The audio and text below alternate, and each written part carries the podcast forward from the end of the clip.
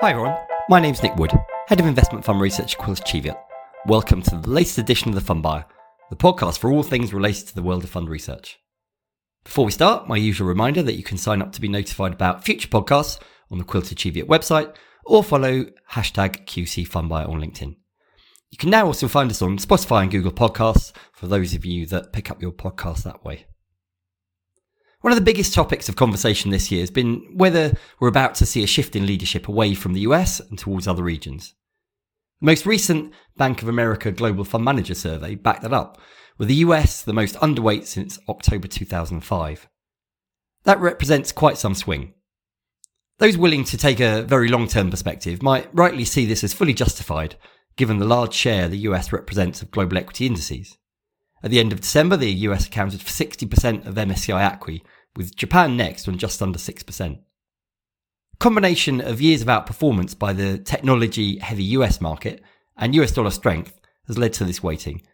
But the latest survey points to a weaker outlook.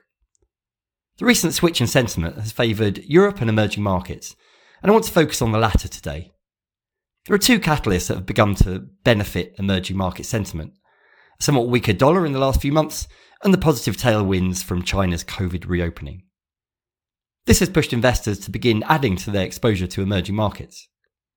The surge in demand for Shanghai and Shenzhen listed shares through Hong Kong Stock Connect program is a prime example of this, with a $21 billion surge in investment from foreign buyers in the first five weeks of 2023, according to the Financial Times.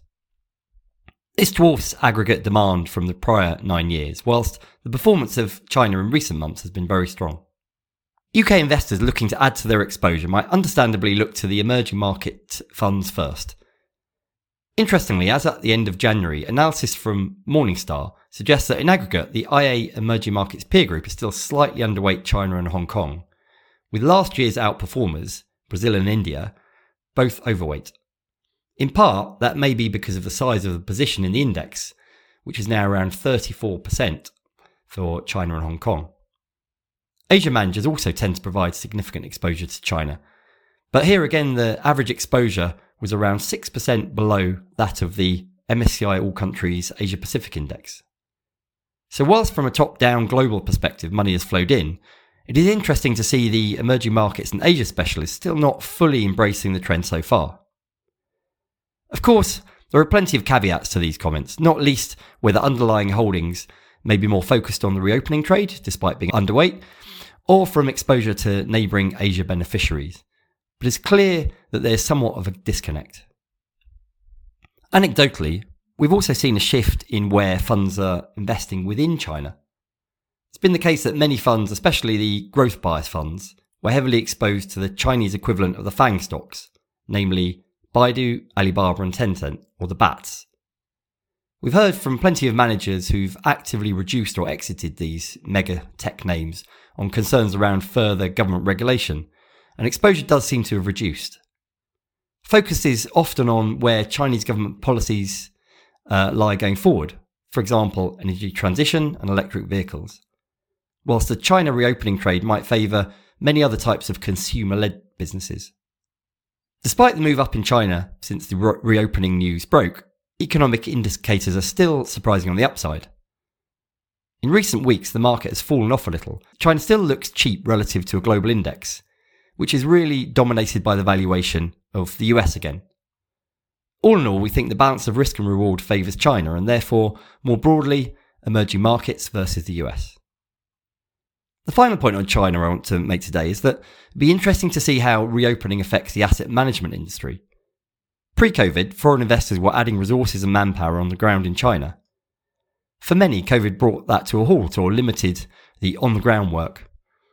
Will we see another significant increase in resource now that life has begun to return to normal? We started off by talking about the possible impact of a weakening US dollar both in a positive way for emerging markets and also as a possible reason we may see a decline in, in the US from its current peak.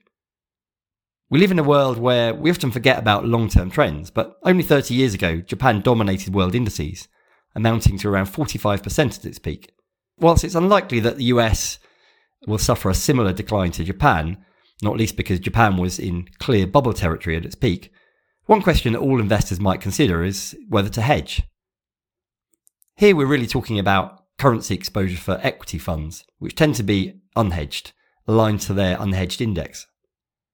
In fact, as a UK investor, over the last 12 months, had you hedged your US dollar exposure, you would have lost around 10% relative to an unhedged portfolio. A small mercy given the travails of last year. Perhaps going forward, more investors will be willing to head down the hedge route, and in the last few months, there's been something that has been much more on the radar of many. Of all things that we try to predict, currency is notoriously difficult, and for many, staying within their circle of competence means avoiding the additional hedging consideration. I suspect we will hear uh, more of this should we see a long term trend of the dollar moving down, though. To conclude, maybe fairly uh, consensus trade to invest in emerging markets and specifically China, but there are reasons to think that there may be further to go despite the strong performance in recent months. Valuation still attractive, and markets have a tendency to underestimate longer term trends. On the flip side, predicting a more negative relative outlook for the US is always dangerous. But perhaps we might look back at recent months as the, as the start of that. As ever, only time will tell. Well, that's it from me. As ever, thanks for listening and stay safe.